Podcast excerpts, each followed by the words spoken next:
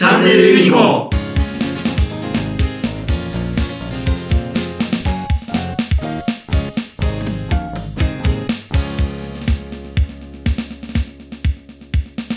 藤原さん段階ジュニアのちょっと下ですよね。ちょっと下なんですよ。だからうちの父と母は団塊の世代ではないんですよ、うん。もうちょっと5年ぐらい違うんかな、えうん。東條さんは？私段階の世代の手前あ段階ジュニアの手前ですだから私の次のせ年から人数増えるんですよ、ちょうどだから東條さんの後から始まって、うん。僕の前で終わってる。おそうそんな感じですね。ううん。ん、ほらそこだけすごく山が高いはず、その人たちがこれから50代にどんどん突入していって、うん。で辞めていくっていうのが何年問題とかって言われてるやつですよね、そうですね、うん、恐ろしいよ。恐ろしいよ。そっから老人の数がのもう飛躍的に増えていくわけですよ、うん。あれでもそのその飛躍的に増えた後にドンって減るでしょ皆さんうん。お亡くなりになるので、うんうんうんまあ若干上振れはしてると思いますけど、その段階の方たちがっていう、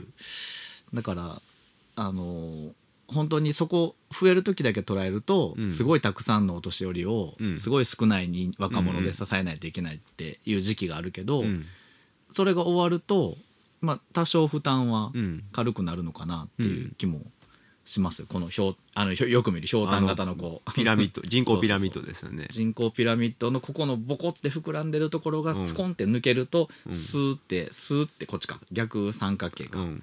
みたいな感じにはなるんかな。そうなるまでに国債発行しまくるじゃないですか、うんうんうん。年金がパンクするので、うん。社会保障も耐えられなくなって。っていうのを経験してしまうと今の子供たちが働き出した時に、うん日本はもう借金が今今とは比べ物にならないぐらい増えている可能性がある。うんうん、それ広角機動隊の中でも出てくるんですよ。あそうなんですねはい。うん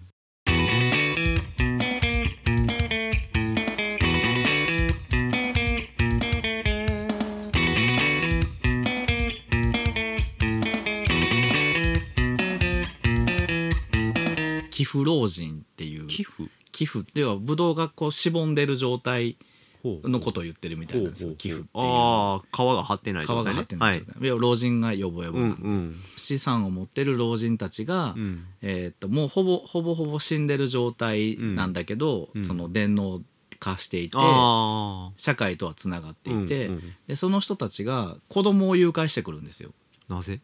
でその子供たちにうん。自分の資産を残す。要は国に取られないようにああははは養子みたいな感じで抱えてうんうんうんうんで、えっと、データ上はその養子、ちゃんと自分がの子供にうん。財産をうん贈与してるっていう形にうん。うん。して国に取らせないようにするっていう。なるべく生前贈与しつつ最悪死んだ時でも全部は国に行かないようにしてるってことね、それがあのえっとまあ犯人なんですけど、うん。そこって知ってしまうとそういう構造で犯罪が起きてると思うけど、うん。それを隠してはい。子供だけが誘拐されていく事件っていうふうにあー捉えると表面上ね。うん。そうそうそうそう。うん。あのなんでやっていう、でたくさん老人そういう老人がいて、うん。でその国に対するあの保障制度のに対するこう反対の気持ちというか、うん。みたいなのを描いてるあの話があって。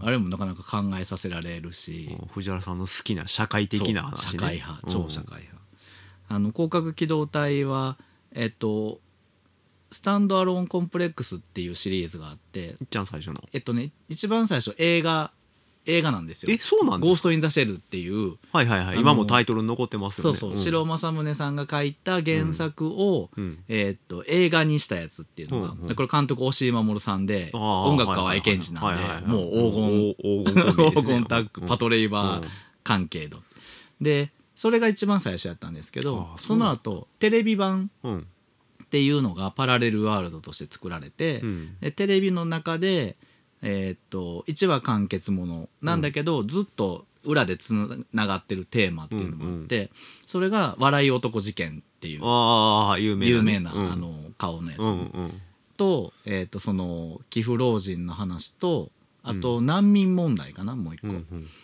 でこの3つが大きなテーマとしてうん。あって、で「笑い男事件は」要はその電脳化する時のうん。あの副作用で電脳硬化症っていう脳が硬化する症状があって、うん。でそれに対して、えっと、ワクチンがねうん。出てくるんですよ。このワクチンが、うん。えーっと村井ワクチンっていうワクチンがあって、うん。それが効くっていうのが分かってたはずやのに、うん。あの政治的なで握りつぶされて、はいはいはいでマイクロマシン療法っていうそのワクチンとは違う療法の方をうんうんうん効きもせえへんのに採用する。昔あった丸山ワクチンと同じうんうんうん。ね。だから薬害の話っていうのうんうんうん。が一つ目の笑い男事件なんです、うんうんまあ、それに対してあの天才ハッカーのうん。葵君っていう男の子が、うん。あのそれを暴いていくっていう話。で2つ目のがその寄付老人っていうやつの話、でもう一個の難民のやつはあの少尉難民って言って、うん。えっと、日本が人口減をした時に、うんうん。えー国家を復興するために、うん。海外からたくさんの人をうん。あの労働力として雇うわけですよ。今まさにそんな感じになってきてますね。うん。でその後復興した後うん。その人たちの居場所がうん。なくなる、ああなくなるね。である場所に、うん。もう全部その難民地区みたいな形で押し付けられて、でそれをあのーまあ救うやつというかうん。クゼっていう白髪の男の人が出てくるんですけど、その人が全員の電脳の意識をうん。集めてうん。導いてうん。独立しようとするっていう話。あそこ国みたいにするんですか？そうそうそうそう。でそれで出島が出てくるんですけあど。あ出島ね。うん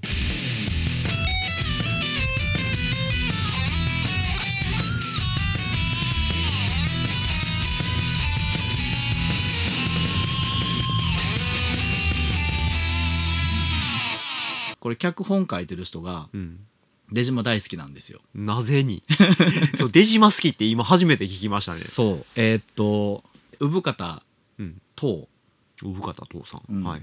この方が脚本を書いてるんですけど、この人出島大好きで実はサイコパスの脚本も書いててあそうなんですか？サイコパスも出島が出てくるんですよ。ほうほうほうほうほう。なぜそこまで出島にこだわるかってわかるんねですけど、うんであのそこで独立をしようとするのを、うん。まあ休暇が阻止しに行くっていうような話があってこの3つ大きな3つの話が、あそうなんですね。うんあります。で今最新の2045っていうやつは、えっと、ポストヒューマンって言って、うんうん。この人間からさらに進化したんじゃないかって思われる人類が登場して、おー。あポストってそのそっちのポストうんうん。うんねはいはい。背景的には、うん。えー経済が一旦全世界で同時デフォルトっていう、ああ恐ろしい。紙くずになるっていうかあ世界恐慌やね。そう。それが起きた後の,、うん。あのサスティビナル・ウォーっていう。サスティビナルを継続性のある戦争。要はボンって勃発して、うんうん。で何かで終わるっていうことじゃなくて、うんうんうんもうじわじわとずっと戦争状態が続いているっていう世界の話。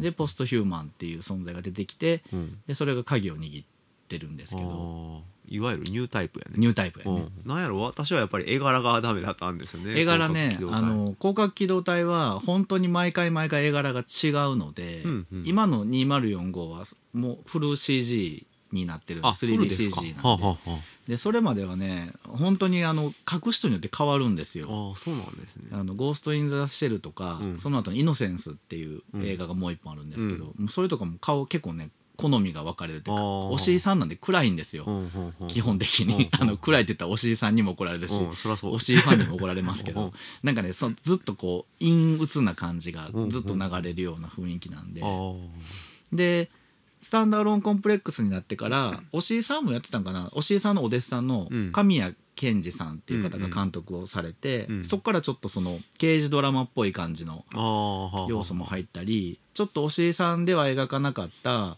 あの戦争系だけじゃなくて、うん。もっと踏み込んだその人種の問題とか、うんうん。少子化の問題とか、うんうん。もうちょっと社会派に振ったような感じのネタが増えましたね。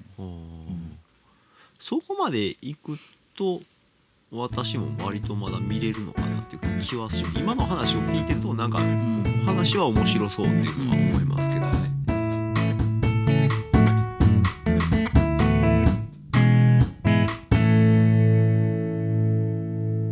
チャンネルユニコ